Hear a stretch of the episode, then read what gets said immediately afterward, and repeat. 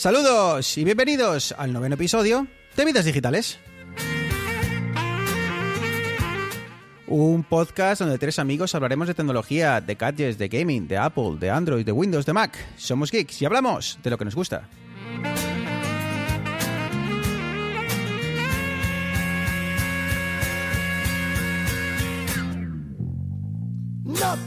Esta vez eh, ya no están el uno junto al otro, pero bueno, tendremos que conformarnos con, con escucharlos eh, vía telefónica. Muy buenas, Arturo.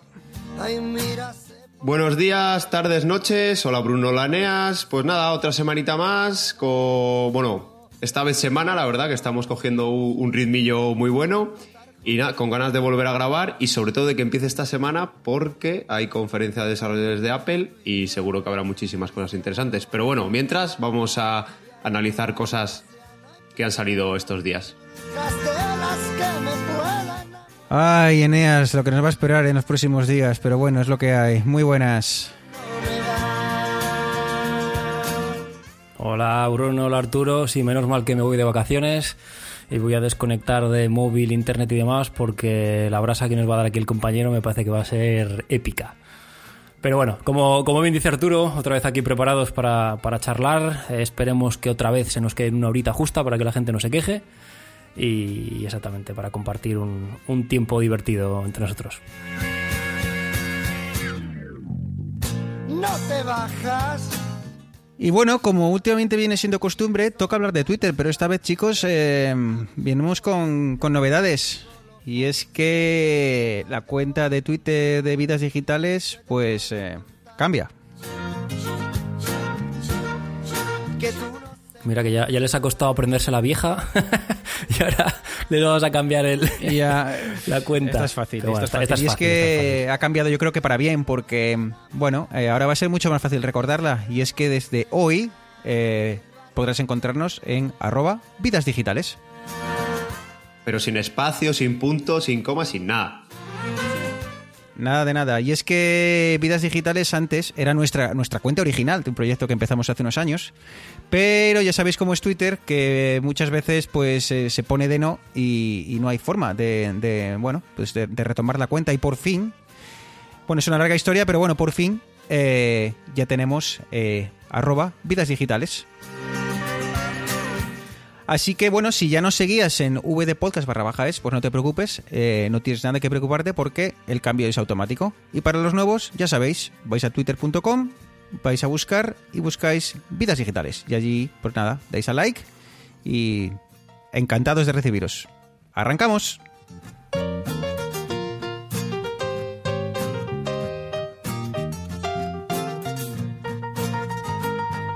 Chicos, eh, arrancamos con, con noticias. Eh, y yo hoy me voy a tomar una, una licencia. Y es que hoy, precisamente hoy, que estamos eh, a domingo, eh, es un día, un día bastante especial para muchos. Y bueno, aquí os dejo la pequeña sorpresita que me he currado hace, hace un ratillo.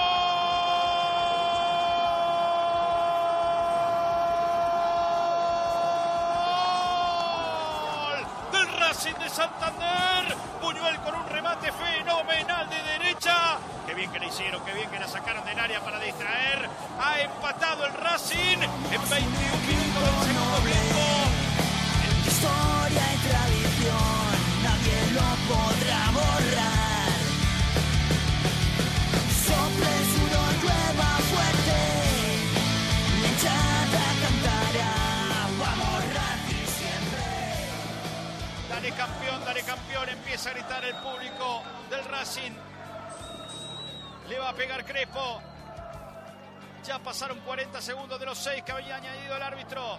Le pega Crespo. El Racing cerca de la gloria. Cabeza arriba. Allí va a buscar la barra. El Racing, el Racing, el Racing de Santander asciende a la segunda división.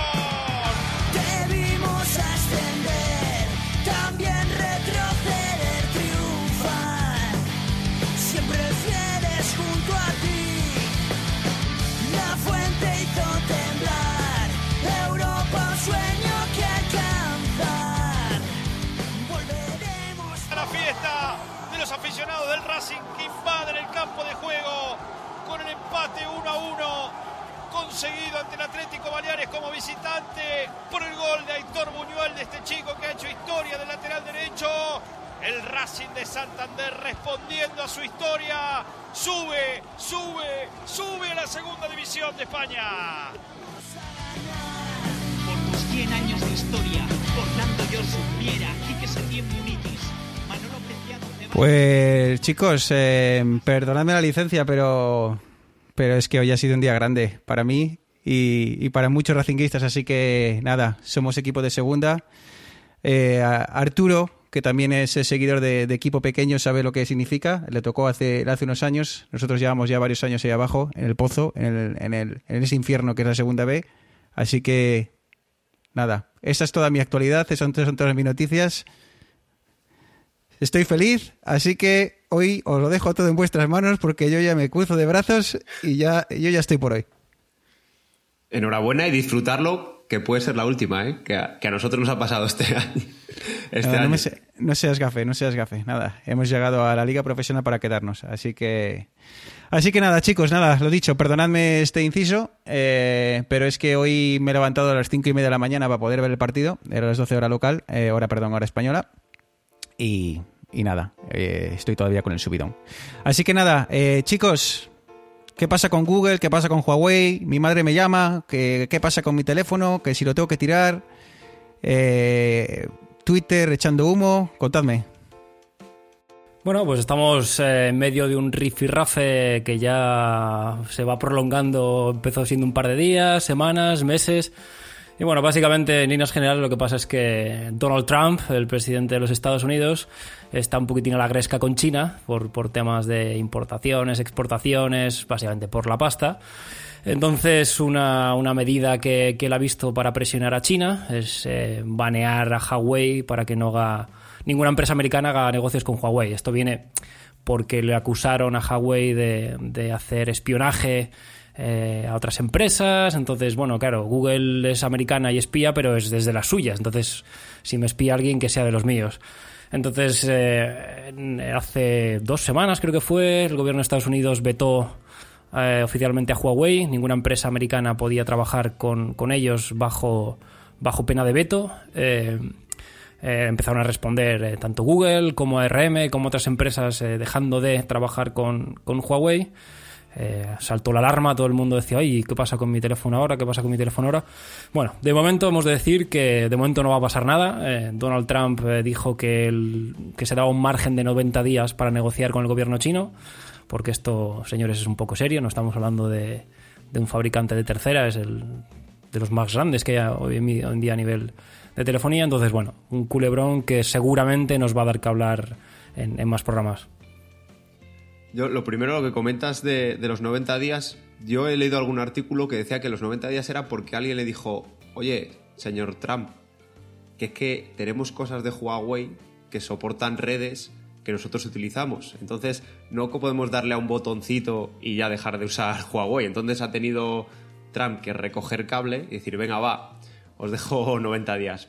Esto en general ha sido un poco, yo creo que es un lío entre dos gobiernos, entre China y Estados Unidos, sobre todo el que más está vetando es Estados Unidos y ha pillado a Huawei como empresa. Pero es que a Google no le está haciendo ningún favor y a todas las empresas americanas que trabajan con Huawei no les está haciendo ningún favor. Para Huawei, ¿es grave? Grave no, gravísimo. Porque, como decía Neas, ARM, de hecho, los estándares, por ejemplo, Wi-Fi, eh, Bluetooth, son asociaciones de varias empresas, ¿vale? Pero que normalmente suelen tener su sede en Estados Unidos, en algunos casos. Y el problema es que tú necesitas ser miembro de esa alianza para poder utilizarlo. Y claro, como son empresas americanas, con sede americana que tienen negocios con Huawei, también les han dicho que no. Si el gobierno mantiene esa ley, es, no pueden hacer nada, no pueden trabajar con ellos. Y además, un, dato muy importante, lo que comentaba Arturo, que el, problema que hay con Huawei es que a nivel europeo, a nivel americano, la fabricación de, equipos electrónicos para redes móviles y demás ya no se hace en, el propio país. O sea, esto es algo que desde hace muchos años se externalizó, se mandó a empresas asiáticas porque fabricaban con, con una calidad igual o superior a la europea americana, con un precio muy inferior. Entonces, hoy en día toda la infraestructura 4G o gran parte de la infraestructura está, está cimentada sobre, sobre equipamiento de Huawei. Entonces es lo que dice Arturo, no es decir del día a la mañana, no, no, ya Huawei no. Es como, bueno, oye, replanteate un poco porque esto significaría igual apagar toda la red 4G de España, por ejemplo, por poner ahí un, un, un símil. Sí, no, la verdad es que este es un problema que no solo está salpicando a Estados Unidos, China, está salpicando a todo, salpica la bolsa y salpica incluso a Canadá, aquí con la detención de la, de la hija de- del dueño de Huawei. Y, y Sí, la que llevaba un Mac, la que llevaba un iPad, la que llevaba un iPhone. Sí, esa, no, la verdad es que está tocando muchos palos, pero bueno, a nuestros eh, oyentes muchos se preguntarán, bueno, ¿y, y esto me afecta a mí? ¿Cómo me, me afecta a mi Huawei? Eh, parece que, bueno, pri- a pri- a priori Eneas esto no va a llegar a ningún lado, se supone que es, es cuestión de tiempo que se solucione, pero bueno, de momento eh, no tienen que lanzar el teléfono por la ventana. No, los móviles que ya están en el mercado van a seguir teniendo acceso a Google Play, van a seguir teniendo acceso a los servicios de Google. No se garantiza que se puedan seguir actualizando, pero sí que van a seguir funcionando. Y este veto por parte de Google, este, este no seguir eh, trabajando con Huawei, lo que se vería reflejado es en los nuevos terminales que fuesen a salir al mercado, ya no contarían con la plataforma de Google para el sistema operativo y para el acceso a- al Playground y demás. Mm, Como bien dices, ahora mismo está, esto está en hold, no se sabe muy bien cómo va a ir, pero si tienes un Huawei no deberías preocuparte. Corto o medio plazo estás, estás eh, cubierto. Sí, lo único que ahora eso, si te pensabas comprar un terminal y tenías echado el ojo a un Huawei, mi recomendación personal es que esperes un poco a ver cómo van las cosas antes de decirte a comprar otro, porque como dice Bruno, esto es cuestión de que al final se aclare, negocien bien los aranceles, que les parezca a todos que salen ganando, como pasa con las negociaciones, y, en principio deberá, deberá solucionarse, porque ya te- es que no compensa a ninguno de los países, porque hay muchas empresas que estaban negociando con Huawei y que van a perder todo ese dinero que les estaba, que les estaba generando. Por no hablar también, por ejemplo, del caso de Apple, que China si se enfada y veta Apple, pues ya le quita, le quita el mercado en ese país. Veremos, ah, vamos, seguro que hablamos en, el- en próximos capítulos de la guerra de aranceles porque va a dar mucho que hablar. Casi todas las grandes compañías producen sus, sus- terminales o gran parte de ellos o sus componentes fuera de, fuera de, la- de sus fronteras, casi siempre en China. Así que eh, veremos, veremos cómo afecta. Eh, ¿Alguna noticia más, eh, Arturo? ¿Algo que te haya llamado la atención esta semana? Pues sí, la verdad es que es de esas cosas que cuando lo lees dices, esto yo creí, yo supuse que ya lo habría, pero no lo he necesitado. Y es que Excel, ¿vale? La, uno del el programa, la hoja de cálculo, digamos, de la conocida suite de Microsoft Office, ha sacado una nueva versión que tanto para iOS como para Android, en Android imagino que los modelos más de alta gama, eh, ha creado una funcionalidad que tú le haces una foto, o bueno, no es una foto porque es un vídeo que se va grabando y mediante normalmente algoritmos de inteligencia artificial va escaneando algo que puede reconocer y lo que hace es reconocerte una tabla, ¿vale? Tú tienes una tabla en un papel, más o menos a mano alzada o de un documento impreso y lo que haces es apuntar a la tabla y directamente te digitaliza esa tabla. Como digo, a mí me parecía algo que, joder, esto ya debería estar funcionando, pero por lo visto no. Por lo visto no había nada parecido y sí que es una, una gran novedad. La verdad es que Microsoft está haciéndolo muy bien eh, en cuanto a a- cambiaron, pegaron un rumbo, eh, un cambio de rumbo y están empezando a producir aplicaciones para, pues para todas las plataformas a una calidad muy muy alta y, y la verdad es que la, la suite ofimática de, que viene con Office, eh, Office 365 o Office 365 eh, cada vez me está gustando mucho y, y la verdad es que gracias Microsoft porque se lo están currando. Eh, Eneas, eh, Taiwán, mm, muchas cosas he oído presentadas de esas que te gustan a ti. Sí, sí, sí. Esta, esta semana pasada ha sido el, el evento del hardware de en la informática por, por antonomasia. Hemos hablado muchas veces del CES, eh, pero el CES es más de electrónica de consumo. Sí que es cierto que se presentan nuevas tendencias en informática, pero también lavadoras, televisiones, etcétera. Y en Taiwán, esta semana era el Computex, eh, esta feria de la, de la informática. Y por poner tres grandes, tres grandes puntos que ha habido, para mí el primero y el más importante es que AMD ha presentado su nueva generación de procesadores. Eh, si la gente se acuerda cuando, cuando hablábamos hace dos, tres programas sobre los distintos procesadores y demás, AMD siempre estuvo un poquitín a, la cola de Intel en cuanto a rendimiento, en cuanto a precio. Entonces, con la nueva serie, la serie 3000, los Ryzen serie 3 eh, que ha sacado ahora AMD, se ha puesto a la par, eh, o parece ser que se ha puesto a la par en cuanto a rendimiento con Intel, y en cuanto a precio los está, los está cogiendo por la manga. Entonces, muy interesante el panorama que se plantea de aquí a, unos pocos meses a que salgan al mercado para lo que nos pueda ofrecer esta, esta serie 3000 de, AMD. Y continuando con, cositas de, hardware, eh, Arturo, mm, hace unos años eh, Apple sorprendió añadiendo esa barrita en la parte superior de los portátiles, eso llamado Touch Bar, y bueno, que se permitía pues eh, utilizar ciertas funciones específicas con, cada aplicación. Y vemos que algunos fabricantes parece que lo han llevado esto al extremo y mm, han incluido o han mostrado algunos diseños un, tanto, un tanto bueno, sorprendentes. Sí, eh, yo os compartí, esto ha salido porque os compartí una noticia creo que la mitad de semana, ¿vale? Que Asus había sacado la gama de sus ZenBook con una especie, digamos, del trackpad, es decir, la zona que hace de ratón en los portátiles, que es directamente una pantalla. Es como si tuviéramos, digamos, un smartphone ahí embebido, ¿vale? Que se va adaptando a según lo que queramos hacer, nos muestra iconos, nos muestra accesos directos, ¿vale?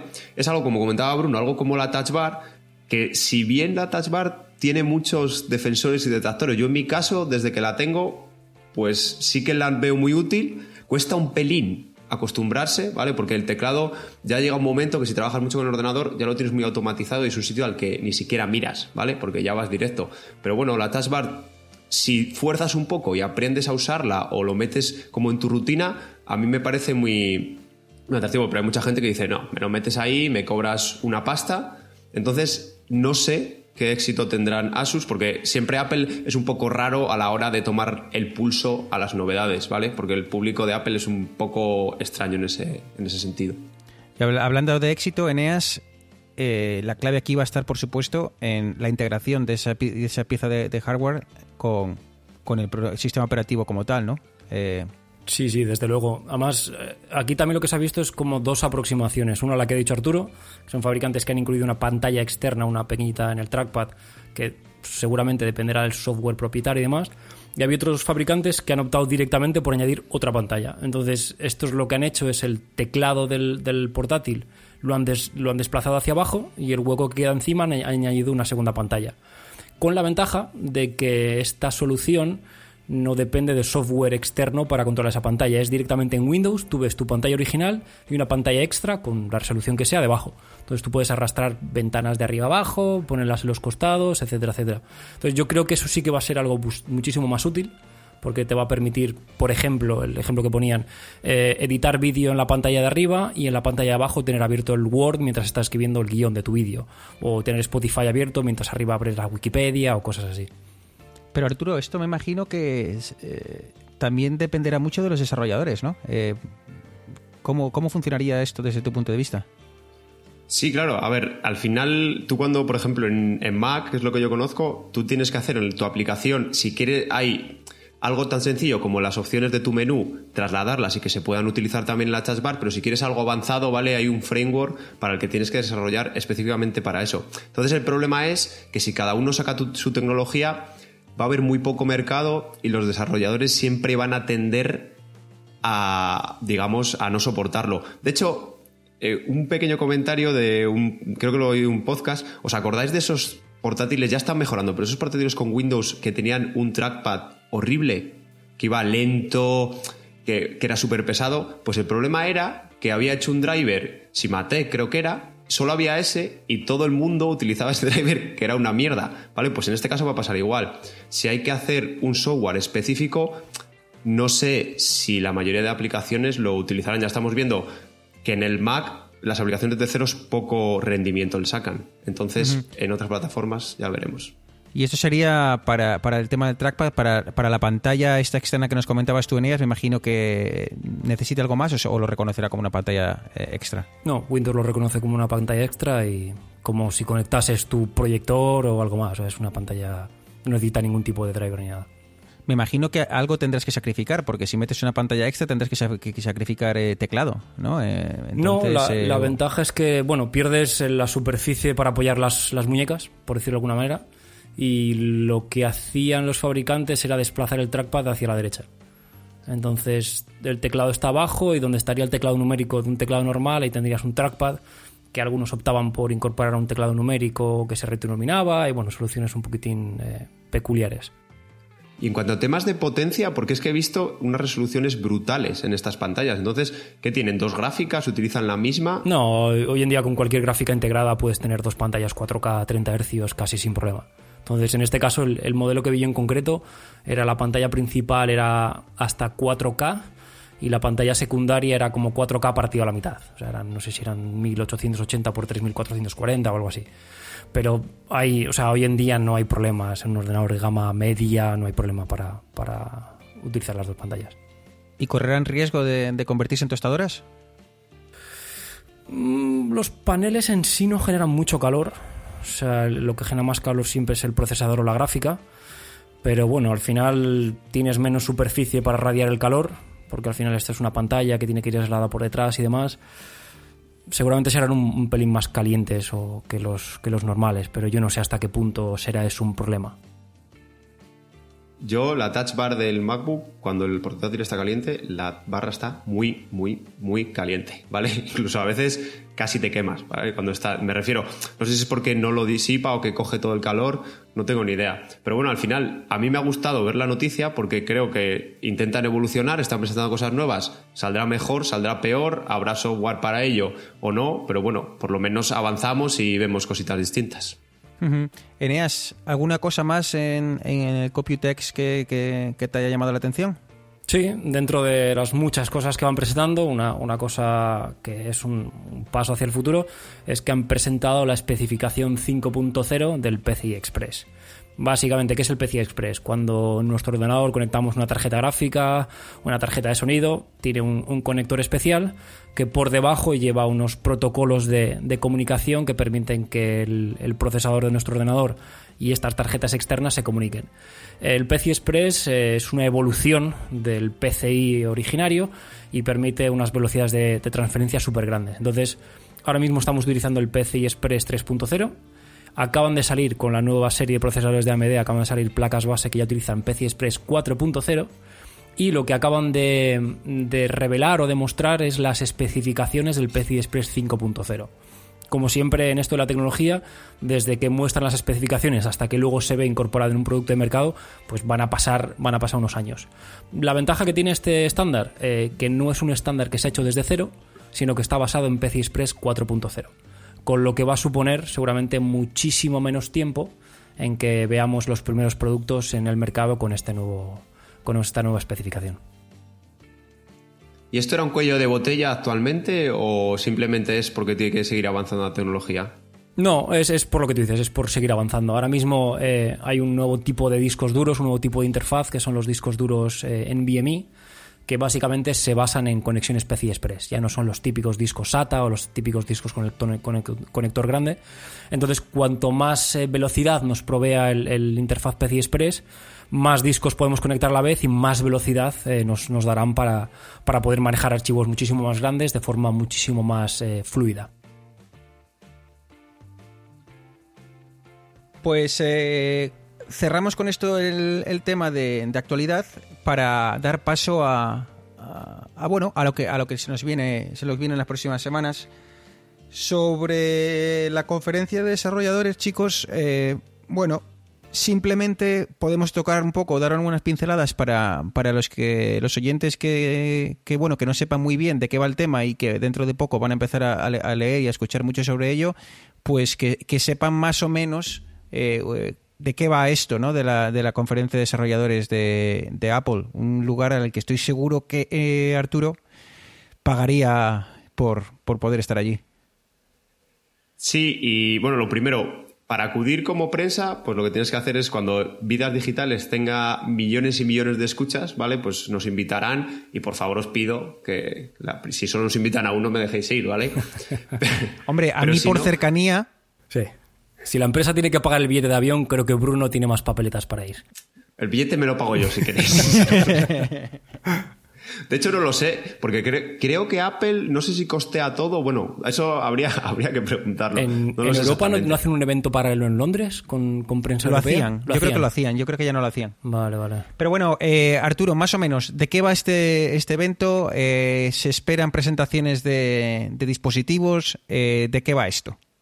Sí, al final es el evento entero dura una semana y es, como el nombre lo dice, es una conferencia para desarrolladores. Primero, el primer día se hace la keynote inaugural que le llaman, que es en la que básicamente van periodistas porque es donde muestran las novedades de los sistemas operativos, de los ya que tiene Apple bastantes, de iOS, de tvOS, del Mac, de todos los sistemas, pero luego, durante la semana, hay un montón de charlas donde los propios ingenieros de Apple, la propia gente que está programando e ideando ese software, explica a los desarrolladores cómo utilizarlo, ¿vale? O sea, para la gente de, a pie eh, es muy interesante el primer día y esa primera conferencia para ver qué van a sacar, pero bueno, para los desarrolladores nos encanta durante toda la semana ver lo que hay. Vale, entonces, primer día es para prensa. Si yo fuese un desarrollador de software, que no lo soy, y me interesase ir a la, a la, a la WWDC para, pues bueno, que hablar con los ingenieros y demás, eh, es gratis, eh, puedo ir cuando quiera, eh, me va a costar un riñón. ¿Cómo, cómo va el tema, Arturo? Me Pues- suena más a riñón. Yo creo que Apple gratis, Apple y gratis, Sí, no, no, no va, no va muy fácil. no. Lo primero que hay que cumplir es ser desarrollador de Apple, ¿vale? Estar registrado como desarrollador de Apple. O sea que eso lo lo- cumplimos hasta ahora, ¿no? Vidas digitales, de momento, eso, eso lo cumplimos. Vale, seguimos. Y luego hay dos opciones. Una de dos, hay becas, por ejemplo, para estudiantes, ¿vale? En la que hacen como una especie de casting con proyectos de apps y demás que tú envías y premian a algunos y les regalan la entrada. Y luego, lo otro es entrar en el sorteo, previo pago de unos 1.600 dólares serán este año. Tú los pagas, te quedan retenidos, hacen un sorteo y te puede tocar o no. Creo que la echa muchísima gente y ya no es que tengas el dinero, sino que encima te toque. O sea, ya no es cuestión de dinero, sino también de suerte. Lo de menos es el dinero, sí. Y entonces, eh, Arturo, me imagino que esto, eh, por supuesto, eh, es un evento para desarrolladores. Como dices tú, dura una semana y me imagino que, que como todo lo bueno y lo que más eh, jugo sacarías como, como desarrollador sería lo que viene después de esa gran presentación. Pero bueno, esa presentación inicial que se hace para más enfocada hacia el público en general, ¿cuándo es y cómo podemos verla? Vale, pues la presentación inicial es el lunes 3 de junio y para verla es a las 7, en España es a las 7 y para verla o bien hay una web donde Apple pone el streaming o si no en los dispositivos iOS o tvOS en la aplicación de eventos de Apple allí se puede, se puede seguir en directo. Int- intent- intentaremos poner el enlace en, eh, en- en Twitter, porque, bueno, esto es el republicado el día 3, como dice Neas. Así que, Arturo, acuérdate de, de- de colgar el, el enlace para que, eh, bueno, el que, el que esté interesado que lo, que lo pueda ver. Y, eso es la, la- conferencia, o sea, el evento inicial. Pero luego, si, si a mí me interesa eh, una charla que haga en el tercer día sobre el framework de AR en, en iOS, ¿hay alguna forma de acceder a, a esas, esas charlas? Sí, hay una de ellas, la más, digamos, la segunda más importante después de la inicial, que le llaman Plan for the State of the Union, donde cuentan más o menos, creo que es la de las más largas, casi dura dos horas, la que cuentan a modo de resumen toda la parte técnica que hay por detrás de las novedades que han presentado. Y esa se puede seguir en directo, también en los medios que, hemo- que hemos comentado. Pero durante toda la semana, las que se van las que se van produciendo durante la semana no se pueden ver en directo, pero creo que a los dos días o así, sin subtítulos, ya están disponibles en la aplicación de la WWDC, ¿vale? Está la aplicación de eventos donde se ve la primera y la de State of the Union no estoy seguro de si se ve ahí, ¿vale? Pero sería más los eventos que organiza Apple, las presentaciones al público y luego está la de la WWDC, donde ahí tienes todo el material de este año que se va generando y de los años anteriores y lo puedes revisar cuando quieras. No, pues me parece súper interesante, ¿no? El, poder acceder a las charlas de los propios desarrolladores del, de los sistemas para, para un tener una visión más profunda de, de cómo, cómo aprovechar todo lo que, todo lo que ofrecen. Y es que eso es un detalle muy importante, porque esa comunión que existe entre Apple, o al menos hasta ahora parece que existe entre Apple y los desarrolladores, creo que es la clave del éxito, ¿no? Este, eh, invertir la pasta que les tiene que costar a Apple, bueno, pues tener una semana a sus eh, ingenieros eh, ahí para sentarse y, y, compartir pues todos los entresijos ¿no? con los desarrolladores, yo creo que es lo que hace que luego las aplicaciones pues expriman, ¿verdad Arturo? O Eneas, el, el, bueno, pues todo el potencial tanto del software que presentan como de las, de las máquinas, eh, tanto sea iPhone o, ordenadores. Sí, eso para mí es un, un aspecto muy importante. Yo, yo trabajo en, un departamento de, ingeniería y, y, totalmente de acuerdo contigo que tú a un cliente le puedes hacer una documentación, le puedes hacer tutoriales o lo que quieras, pero yo los, los casos en los que más he sentido que realmente transmitía bien eh, las ideas sobre cómo utilizar un software, sobre cómo utilizar un producto, es cuando te sientas frente a frente con el cliente o, con, con, el que va a consumir tu, producto y le explicas, te pregunta, le pones ejemplos prácticos. Es, es eh, la forma más eficiente de, de transmitir este conocimiento de un, de un espectro a otro, de un lugar a otro. Sí, además, joder, qué mejor, como dice Neas, que el que lo ha parido, el que lo ha hecho, te cuente cómo lo ha hecho. Pero además, lo que hace Apple en esta conferencia, hace unos años parecía que lo estaba un poco, no prohibiendo, pero bueno, no promoviendo, pero ahora, durante la celebración, hay un montón de conferencias paralelas, más grandes o más pequeñas, y lo que quiere Apple un poco es que se junte todo el mundo en San José, que es donde se celebra, en California, que se junte todo el mundo del desarrollo de Apple, ¿vale? Y crear una especie de, de comunidad que eso para los desarrolladores pues que es lo mejor, o sea, es facilitarnos un montón el trabajo y una experiencia muy buena, porque es hablar con gente que hace lo mismo que tú y que comparten tus aficiones. Entonces, Arturo, doy por hecho que, que el lunes a eso de las 7 eh, mejor no llamarte, ¿no? Sí, efectivamente. Voy a tener el modo no molestar de, esto, de hecho desde menos cuarto ya. ¿Algún, ¿Algún ritual que tengas después de tantos años para, para verlo? Pues yo normalmente suelo salir todo lo pronto que puedo del trabajo para estar, eso, pues 15 o 20 minutos antes, saber que nada me va a molestar, me preparo mis palomitas, que yo creo que compré en su día un paquete de palomitas, tengo que mirar si están caducados porque solo lo uso para estos eventos. si estoy un poco torero, me abro una cerveza también. Y lo que suelo hacer es ponerlo en el, desde estos últimos, el, desde estos últimos años, perdón, que tengo el Apple TV, lo pongo en el Apple TV y luego siempre tengo a mano el iPad y voy consultando alguno de los directos que van haciendo, blogs tipo Apple Esfera, luego también voy mirando en Twitter por si me estoy perdiendo algo de lo que estoy viendo. Y además, con la otra mano que me queda, eh, suelo comentar en algún grupillo, por ejemplo de Telegram, un saludo para el grupo de Swift Spartan de Telegram, que seguro que nos oye bastante gente de allí y comentamos la jugada en ese grupo, luego con el grupo que tengo con vosotros también comentamos alguna jugada. Así que es un poco estresante el momento. Y una vez Pero que te acaba, lo pasas bien, ¿eh? Te lo pasas bien.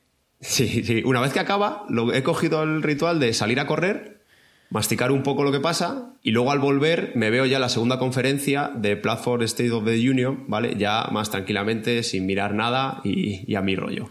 Eneas, en buen momento se me ha ocurrido preguntar si tenía un ritual, ¿eh? Pensaba, pensaba yo, ingenuo que era yo, que pensaba que, bueno, no, oye, me va a decir que no, que lo ve y tal, pero, joder, aquí, aquí hay mucha chicha. No, no, aquí ya se ve el nivel de profesionalidad y de commitment al mundo Apple, esto ya es serio, ¿eh?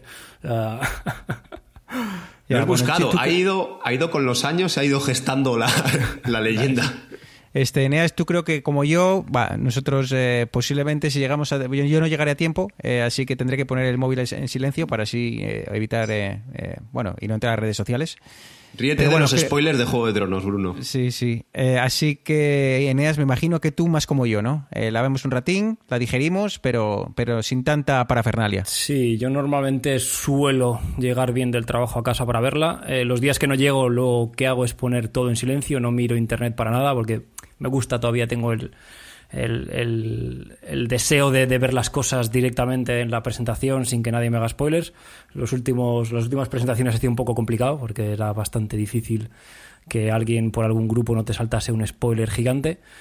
Pero, y sin más, generalmente me hago la cena, veo la, la Keynote, com- comento si, si la estamos viendo entre nosotros, la comento, pero nada, nada fuera de lo normal.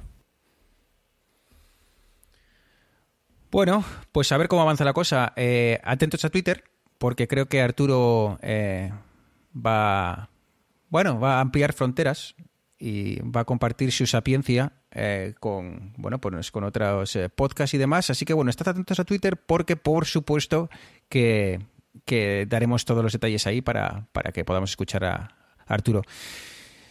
Bueno, pues se acerca el verano y y por supuesto se acerca el, el- momento de viajar, de planear vacaciones y, y tal. Y bueno, pues precisamente estábamos planeando nuestras vacaciones y, y eso nos ha dado pie a decir, pues vamos a, a charlar un rato sobre ello en, en vidas digitales, siempre obviamente desde el punto de vista de la tecnología. Así que, Eneas, por empiezo contigo una de las partes más importantes de planear un viaje, más allá, obviamente, de los lugares que visitamos, es, sobre todo para los geeks, qué vamos a llevar, cómo lo vamos a llevar y cómo vamos a asegurarnos de que no se nos rompa. Sí, sí, sí. No, no quieras quedarte en medio de la conchinchina sin batería o no poder cargar el móvil o, o, vamos, que el cable que te hacía falta para cargar el ebook se te ha quedado en casa. Eh, exactamente, es, es, eh, una, de las partes críticas de, hacer la maleta es cerciorarte de que has metido todo lo que necesitas. En mi caso, eh, creo que la de la mayoría de la gente, tenemos la suerte que con uno o dos cables podemos cargar todo. Mm, Uno para iPhone, iPad y demás, otro para, para Id- Android. Y para mí la clave es un, un adaptador de enchufes. si no te mueves, si te mueves dentro de la Unión Europea no hay, no hay ningún problema, a menos que te vayas a Inglaterra. Si te vas fuera, yo creo que es, es básico pasar por un chino y comprarte un, ya no te digo un adaptador simple, hay, hay uno de estos multiadaptadores que te permiten enchufar cuatro o cinco sockets diferentes y para mí es, es, eh, básico. Y, y comprarlo, Eneas, eh, como dices tú, antes de salir, porque si se te olvida y tienes que comprarlo en el aeropuerto, eh, vas a pagar el, el adaptador cinco o seis veces el, el precio, el precio real, porque hay veces que me paso por las tiendas de los aeropuertos y madre mía, madre mía, porque igual te cobran 20 euros por, por un adaptador que, bueno, no sé cuánto costará por ahí, eh, Eneas, pero no creo que cueste más de tres. En Amazon o en el chino de la esquina lo tienes por dos pavos seguramente. No es... Sí, pero si te lo has dejado en casa, pagas 200 si hace falta. Sí, sí, no, está claro. Es que ese es el problema, ¿no? Que muchas veces eh, eh, hay que planificarlo todo muy bien porque luego, si, si se te olvida, eh, pues luego, lo pagas, como dices tú. Chicos, un tema muy habitual siempre para, para viajar son las cámaras, ¿no? Hasta siempre, pues bueno, siempre ves a gente con, con aficionados a, la, fotografía, con grandes cámaras y tal, con sus reflex, con sus objetivos. Yo no sé cómo lo veis hoy en día porque las cámaras avanzan eh, a pasos agigantados, los teléfonos dan una calidad que, bueno, obviamente para los profesionales pues todavía está lejos, pero para el usuario de a pie la, calidad es, es muy grande. Eh, Arturo, ¿eres de llevar cámaras? ¿Eres de tirar de móvil? Eh, ¿De tirar de móvil con lentes? ¿Cómo, cómo, cómo lo haces habitualmente? Yo hace muchísimo que no tengo una cámara distinta a la, a la del móvil. Para mí me vale, pero es que ya no es solo de viaje, ¿vale? Yo en general no. Con la foto casual que hago yo y luego nunca retoco, no hago nada, para mí me vale, me vale con el, con el móvil. Y yo creo que la gente cada vez está tendiendo un poco más, salvo que te quieras llevar una reflex, pero claro, el problema que tiene ahora mismo llevar una reflex es que te ocupa un montonazo, ¿vale? A lo mejor dices, va, para las que me hace mi móvil, lo que nunca he investigado, si algún día me diese por la foto y conozco a gente que dice que ya lo está empezando a mirar, objetivos para el móvil, ¿vale? No sé qué tal resultado tienen, seguro que Nea sabe más de, de esta parte, pero dicen que puede suplir el tener que llevarte toda la reflex y con la reflex y sus ocho objetivos, que no es solo la reflex, es decir, que es una mochila más casi, sino que con estos pequeños objetivos a lo mejor puedes hacer algo más decente, ¿no? Uh -huh. En EAS estas lentes, no sé si habrás utilizado alguna, pero las buenas son valen, valen una pasta. No, no, nunca, nunca he utilizado lentes para móvil. Yo el problema, el problema de esta solución no lo tengo tanto con la lente, sino con, con, el sistema de anclaje, de que al final en una cámara con objetivo intercambiable lo que cambias es toda la estructura de lentes que va hacia, hacia el sensor. En el caso del móvil sigues teniendo la lente original con el cristal original, le añades otra capa encima. Mm, no me convence, no me, no me acaba de convencer. ¿Eres más entonces de llevar tu, tu, propia cámara? Sí, sí. Yo en un principio tuve una, tuve una Reflex, una, una Canon 700. Eh, como dice Arturo, era un poquitín mamotreto, porque solamente tenía un par de objetivos, pero ya te hace llevar una bolsa aparte, eh, tener que cargar, pues bueno, que al final entre pitos y flautas tienes un kilo más o menos de, de cosas, el volumen que ocupan. Entonces. Luego te clava Ryanair, macho, por sí, la maleta. Sí, sí, además eh, te dice, no, no, tienes que facturarla. Digo, bueno, meto la, la, maleta en la bodega con el amor con el que tratáis las maletas, ni, ni borracho. Entonces hace pues un año, yo creo que, que un poquitín antes de, de, irme a Canadá el año pasado, eh, vendí la Reflex y me compré una, una compacta avanzada, una, una Sony, una RX100 eh, que no es, no es una compacta, no es las míticas cámaras de point and shoot, que son un poquitín jureras, sino que es un punto intermedio entre una sin espejo y una, y una cámara compacta. Eh, a nivel de, objetivo, eh, muy luminoso, con, con, un zoom bastante comedido, pero para mí lo que más me importa de esta cámara es, es que es pequeña, me entra en el bolsillo y cuando quiero sacar una foto más de la foto casual como dice Arturo con el móvil y que bueno pues hacerme un selfie o hacer una, una foto a, un cheesecake que me estoy comiendo pues saco mi cámara con, con mejor calidad de, de, imagen y pues me hago una panorámica o con un trípode pequeño que tengo puedo hacer una, una foto estática algo más, más elaborado uno de los temas de llevar cámara y que no hacerlo con el móvil, o una de las cosas que más me gusta hacerla con el móvil es eh, la geolocalización. Muchas veces, eh, pues hombre, siempre te gusta saber dónde la hiciste y demás, ¿no?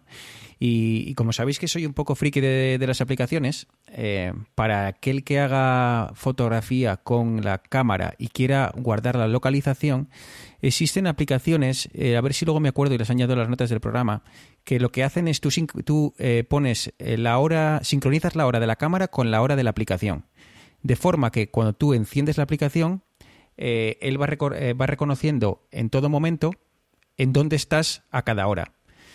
Entonces luego, cuando tú sacas las fotos, eh, esta aplicación viene además con una aplicación para ordenador, de forma que se junta la información del móvil, que lo que ha hecho ha sido registrar la ubicación en cada momento, con las fotos. Y lo único que hace, pues eso, las que tengan la misma, junta la localización por hora con la hora de la foto. Y eh, de esta forma, pues ya tienes la localización.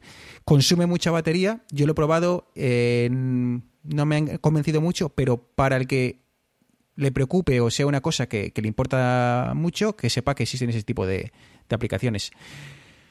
Otro tema muy importante, chicos, eh, igual para vosotros no tanto, porque gracias al fin del roaming en Europa esto se ha solucionado bastante, eh, pero bueno, es el, uso de los, del dato, de los datos de Internet eh, cuando viajéis al extranjero.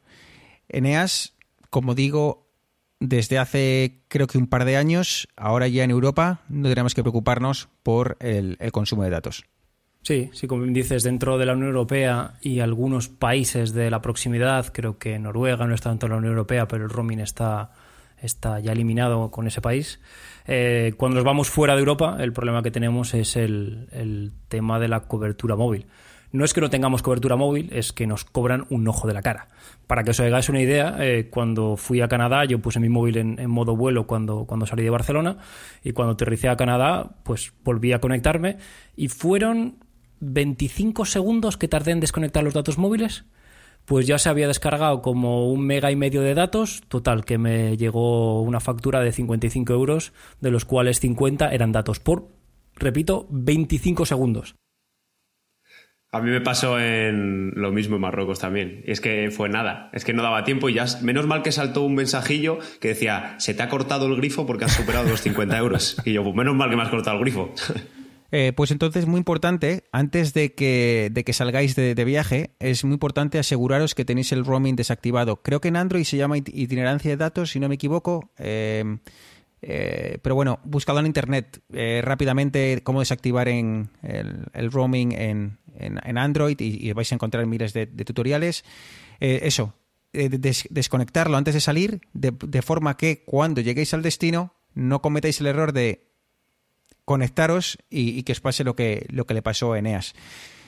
Eh, una de las opciones cuando se sale de la Unión Europea, pues es sin duda la, la opción más rentable y que más recomendamos es adquirir SIMs del tarjeta SIM del país de origen. Eh, hoy en día llegas al aeropuerto y ahí está lleno ya de stands con, con SIMs para, para turistas. Eh, ya básicamente no tienes ni que preguntar, ya tienen un, eh, un plan de, datos de un mes o así que, que se ajusta a, las necesidades que vas a tener. Yo lo he usado en Perú, me ha funcionado perfectamente. Eh, usé además Movistar, que estaba, que estaba por allí. Chicos, no sé si vosotros habéis hecho también la compra de, Sims o qué hacéis cuando salís más allá de la Unión Europea. Pues yo la verdad que tengo suerte, que fui de los primeros en tenerlo, porque creo que Vodafone se adelantó unos cuantos meses a, a los demás países en cuanto a tener roaming en Europa y por suerte cuando viajé a, a Estados Unidos, Vodafone también incluía el roaming en, en Estados Unidos, con lo cual en esa parte tuve suerte. Nunca lo he probado, también es un poco coñazo, por lo menos en mi teléfono tengo el, el iPhone 10 y no tiene SIM, pero no sé si lo soporta, creo que no lo soporta en todos los países, pero ahora con los XR creo que tienen la propia SIM y luego una tarjeta eSIM, es que directamente no te tienes ni que comprar la tarjeta, o sea, sí que tienes que adquirirla, pero no físicamente, sino que es, te bajas una aplicación, configuras tu teléfono, ¡pum! Ya tengo mi tarifa de datos para, para el país. Si esto se empieza a generalizar, pues será muy cómodo y te vas, ves una oferta que te viene bien y evitas tener que, porque yo, hay, ha habido viajes que es que pierdes tiempo realmente en decir, joder, nos tenemos que ir a algún sitio donde haya wifi porque tengo que mandar un mensaje y eso al final es que te quita tiempo de viaje y si puedes tenerlo por cualquier sitio y si te surge algo, mandar un mensaje, o sea, mandar un WhatsApp o lo que sea, lo veo muy práctico. Sí, eh, yo, a mí me ha pasado eso. Yo cuando me fui la última vez al extranjero fui de pobre. Eh, entonces lo que hacía era en el hotel o en, donde estuviese me descargaba con el wifi los mapas de la ciudad en la que estaba y el problema es que no te permite trazar rutas. Puedes ver las calles y demás, puedes buscar algunos sitios, pero no te permite hacer rutas. Y cuando tenía que hablar por teléfono, mandar un WhatsApp o lo que sea, pues buscando un Starbucks como un loco o un McDonald's y pues eso, en la esquina sin cara de sin cara de estar haciendo algo ilegal, pues intentar coger el wifi y, y conectarme con, con mis allegados. Que estamos muy mayores para eso, Eneas. Ya. No, sí, el, Entonces, el, el plan yo ahora me voy en me voy de vacaciones en principio a Japón en, en agosto. Entonces, en este caso no me voy solo, sino que voy con un grupo de un grupo de amigos. Y lo que queremos hacer, lo que tenemos pensado es hacer el siguiente paso, que es adquirir una, una, una SIM del país y eh, un servicio que ofrecen eh, allí o que también, también lo puedes hacer por tu cuenta es comprarte un punto de acceso 4G. Básicamente es un, un modem wifi que lo que haces es eh, metes tu tarjeta SIM y te crea una red wifi con la que no solamente tú, sino toda la gente a la que le des la contraseña se puede conectar a, a este punto de acceso. Y te permite pues compartir internet de varias personas, no dependes de un, de un solo móvil, eh, puedes utilizar ordenadores, eh, no tienes por qué estar en el hotel, puedes estar en medio del campo y tienes, tienes acceso a internet. Cosa que veo, veo muy práctica. Eh, si alguien se vaya de viaje y tiene dudas de cómo, cómo funciona el tema de la SIM en, en determinado país y demás, que nos mande, que nos conecte eh, por Twitter, recordad, arroba vidas digitales, y seguro que, que encontramos una, una forma de, de echaros un cable. Eneas, tú comentabas un tema muy importante, que es el tema de los mapas. Eh, hoy en día creo que si nos quitan los mapas del móvil, eh, nos perdemos en cualquier lado, incluso en la ciudad. No sé si, en- si ahora voy a Santander también necesitaría los mapas, pero casi, casi que sí. Eh, hay una opción, eh, Arturo Eneas, no sé si habéis utilizado, para descargaros eh, los mapas de modo al teléfono en, Google Maps. Eh, no sé si habéis utilizado y si sabéis cómo se hace. Sí, yo tengo, yo tengo Barcelona la tengo descargada sin conexión y como bien dices yo cada vez que me voy de vacaciones a una ciudad intento, intento descargarlo. Ahora mismo cómo se hace no me recuerdo muy bien cómo se llegaba a ese punto, pero creo que en ajustes o algo tienes mapas sin conexión y lo que te, lo que te pregunta básicamente Google es eh, enfócame el mapa a lo que quieres guardar, eh, te deja con una con una te puedes eh, alejar hasta cierto punto y acercar hasta cierto punto y básicamente te haces te descarga de forma local el mapa Para que os hagáis una idea, la zona de Barcelona, ciudad, con un poquitín de alrededores, creo que son en torno a los 50 megas. O sea, no es tampoco, no hace un uso de datos excesivamente grande. Arturo, no sé si lo tienes a mano en, Google Maps, pero si no puedo rápidamente eh, indicar cómo, cómo, se hace. No sé si lo tienes tú a mano o, quieres que, que, brevemente lo explique. Vale, entiendo que, que, significa que siga.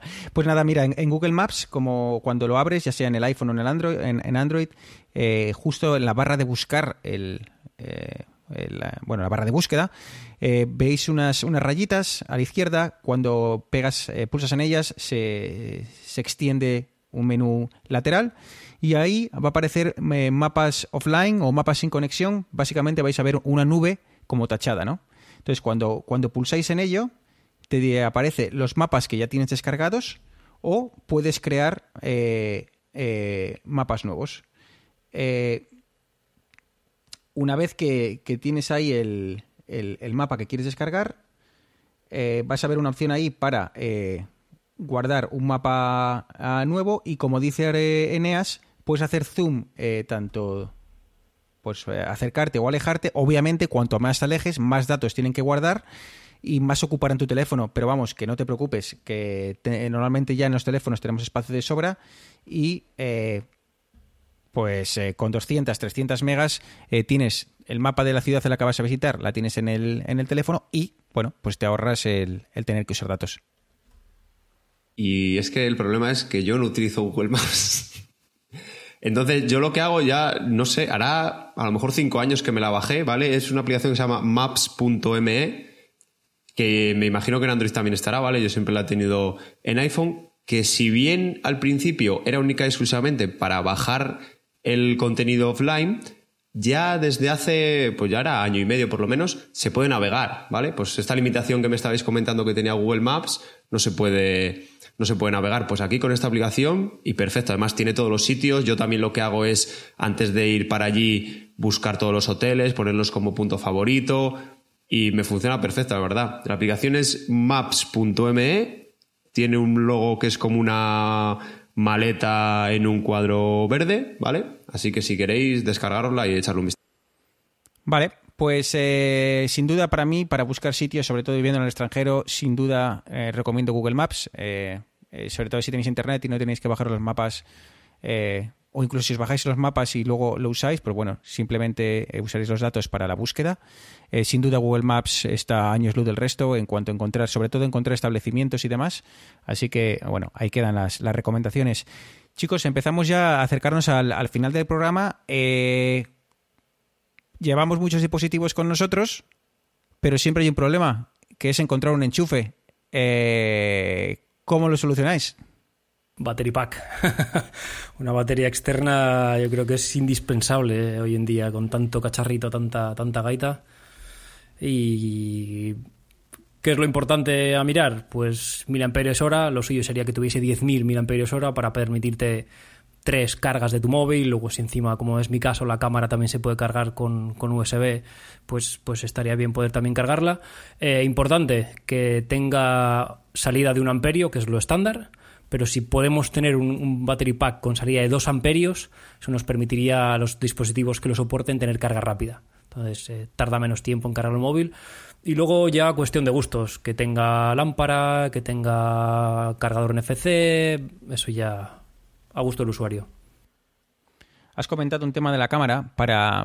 Eh, no sé si tu cámara igual se carga directamente por USB, pero por ejemplo mi cámara eh, no tiene esa opción. Eh, entonces os recomiendo que cuando si tenéis alguna cámara y queréis cargarla a través de un battery pack, mirad en internet, porque yo en internet he encontrado lo que es un pequeño adaptador que lo que hace es, ahí metes tú, la, extraes la, la batería de la cámara, la insertas ahí y eso te permite cargarlo con USB y ya lo conectas al battery pack. Me costó nada, eh, menos de 10 euros y de verdad que me ha solucionado la vida porque así ya no tengo que cargar con ese cable extra que supone el, cargador para la batería de la cámara. Es que además los battery packs, yo, yo creo que ya llevan como 10 años o más entre nosotros. De hecho, yo creo que vinieron casi con los móviles. Y ahora han evolucionado un montón. De hecho, los hay incluso para, para ordenadores que tengan conectores estándar USB-C o así. Incluso puedes tener un battery pack para un portátil. que a mucha gente que, que trabaja en movilidad le puede venir muy bien. Yo siempre hablaba en EAS de los miliamperios hora. Yo es que al final primero usaba las pequeñitas porque son más portables, pero es que para cargarlo normalmente el problema es no encontrar un enchufe. Entonces, por lo que dice Neas, pues muchos miliamperios para que te valga, porque al final tampoco son cacharros tan grandes, eso sí pesan bastante, ¿vale? Pero no, pero tampoco ocupan demasiado en una maleta y ya te digo, yo, yo tengo una de 20.000 que compré hace tiempo. Una recomendación, no la dejéis mucho tiempo sin usar, ¿vale? Tirada ahí en un rincón entre viaje y viaje, darle cargar alguna vez el móvil, cargarla completamente, hacer algunas cargas de dispositivos, ¿vale? Porque si las dejas almacenadas y además esas baterías de tanta capacidad, luego al final pierden bastante efectividad, ¿vale? Y te puedes encontrar con que tienes una de 20.000 amperios y luego te carga el iPhone una vez y se queda sin batería, ¿vale? Un tema, eh, el tema para importante para cuando conservéis una, una, batería grande como esta, si os fijáis cuando os compréis un teléfono, el teléfono cuando lo, cuando lo encendéis por primera vez tiene una, en torno a un 60 o un 70% de batería. Es lo que recomiendan los fabricantes, así que si vais a dejar el, el, el, el battery pack, esta batería externa, en, eh, guardada durante un tiempo, eh, no la cargáis al tope, no la guardéis cargada al tope ni, ni vacía entera. Dejadla, intentar dejarla en un 60-70%. Un día, chicos, si os parece, tenemos que hacer un programa de recomendación de cuidados de batería, porque hay mucho cuñadismo en la red.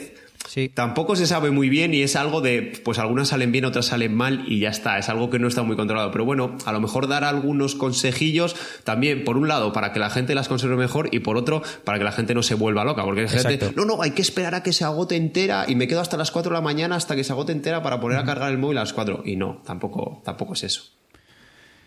Bueno chicos, eh, no sé si os queda algo. Por mí simplemente recomendar que las guías eh, electrónicas de Lonely Planet están muy bien. Eh, las, están en diferentes formatos. Están en formato de PDF, en formato EPUB para, para eh, los dispositivos de Apple. Funciona genial. Así que si no queréis cargar con la guía como tal, os recomiendo que os paséis por la página de Lonely Planet y ahí vais a encontrar la versión tanto física como digital de, de las guías que no sé vosotros, pero para mí me parecen me parecen de las mejores. ¿Algo que se nos quede en el tintero en temas de viajes? Mm, yo, además de esto que hemos hablado, eh, como al final llevo muchos cacharritos, pues ahora mismo estaba mirándolo en Amazon, me voy a comprar un, una especie de estuchito en el que te permite meter los battery pack, los cables, los cargadores para tenerlo de forma organizada simplemente por, por, la tranquilidad de que sabes que es un estuchito, que lo metes como un neceser planito y no tienes que andar preocupándote, oye, el cable me lo he dejado aquí, tengo que coger directamente, agarras el, el neceser electrónico y ya con eso llevarías todo. Vale, luego nos pasas el enlace y lo, y lo añadimos a las notas del programa. Una cosa más, cuando viajéis, el portátil siempre llevadlo cargado, ¿vale? Porque está habiendo problemas, sobre todo en ciertos países, que cuando pasas el, el control de aduanas, si no tienes, si intentan encender el portátil y no funciona, puedes meterte en un problema, ¿vale? Porque, bueno, pues a veces hacen esos, che esos chequeos, creo que eh, Estados Unidos está en ello, creo que también Reino Unido tenía eh, este cierto tipo de, de protocolo, así que aseguraros que los dispositivos que llevéis de mano, se enciendan, tenga batería, para que en caso de que os pregunten, bueno, pues encenderlo y demostrar que, que bueno, que sí, que es un portátil sin, sin, sin mayor misterio. Arturo, ¿alguna cosilla que se te quede por ahí? Sí, yo nada, recomendar, por ejemplo, yo es que luego lo utilizo también, eh, primero lo compré para viajes, pero luego lo utilizo en casa y es una especie de concentrador que tengo que simplemente tiene para cargar el Apple Watch y luego tiene tres puertos USB. Y eso es lo que me llevo a los viajes porque ahí tengo puertos para cargar iPhone, iPad y Apple Watch y sobre todo porque ahora ya nos hacemos mayores y no vamos a hostels y cosas de esas, siempre que podemos. Pero luego te encuentras muchas veces con que solo hay un enchufe, ¿vale? Y estás dando por culo tú que tienes cuatro cacharros, ¿vale? Pues con esto te evitas. Eso sí, mirad bien la potencia de entrada y de salida, que puedas cargar todos a la vez, ¿vale? Porque hay algunos que en cuanto enchufas dos cosas, se acabó, ¿vale? Solo te carga una de ellas. Y luego mm, tampoco es gastarse mucho dinero, pero es mirar opiniones, porque comprarte un cacharrito de estos que no sea bueno puede hacer que te cargues un iPhone que vale más de mil euros, ¿vale? Entonces, tener un poco de cuidado con eso y al final 5 euros, cinco euros arriba, 5 euros abajo puede hacer que ahorres los mil de comprarte un iPhone nuevo.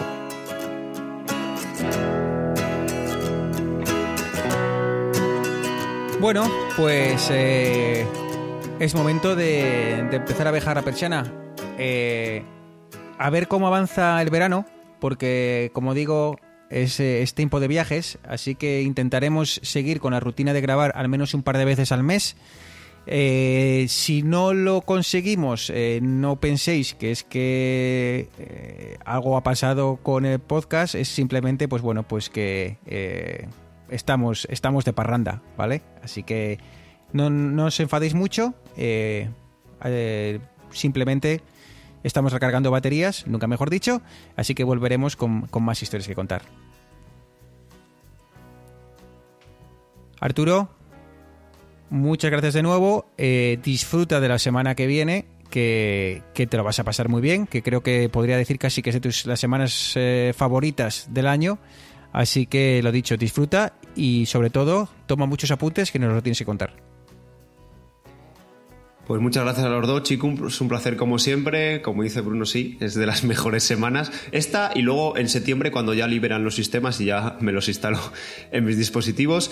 Y nada, Eneas, yo creo que dejamos a Bruno ya que vaya a jugar, ¿no? Y a celebrar lo del Racing. No le entretenemos más. Sí, sí, que ya debe estar. El Cava lo metió al congelador hace tres años cuando empezamos a jugar fases de ascenso y creo que ya, si no se le ha caducado, creo que lo sacará ahora para, para ponerse unas copichuelas. Le va a pasar como a mis palomitas de la WDC.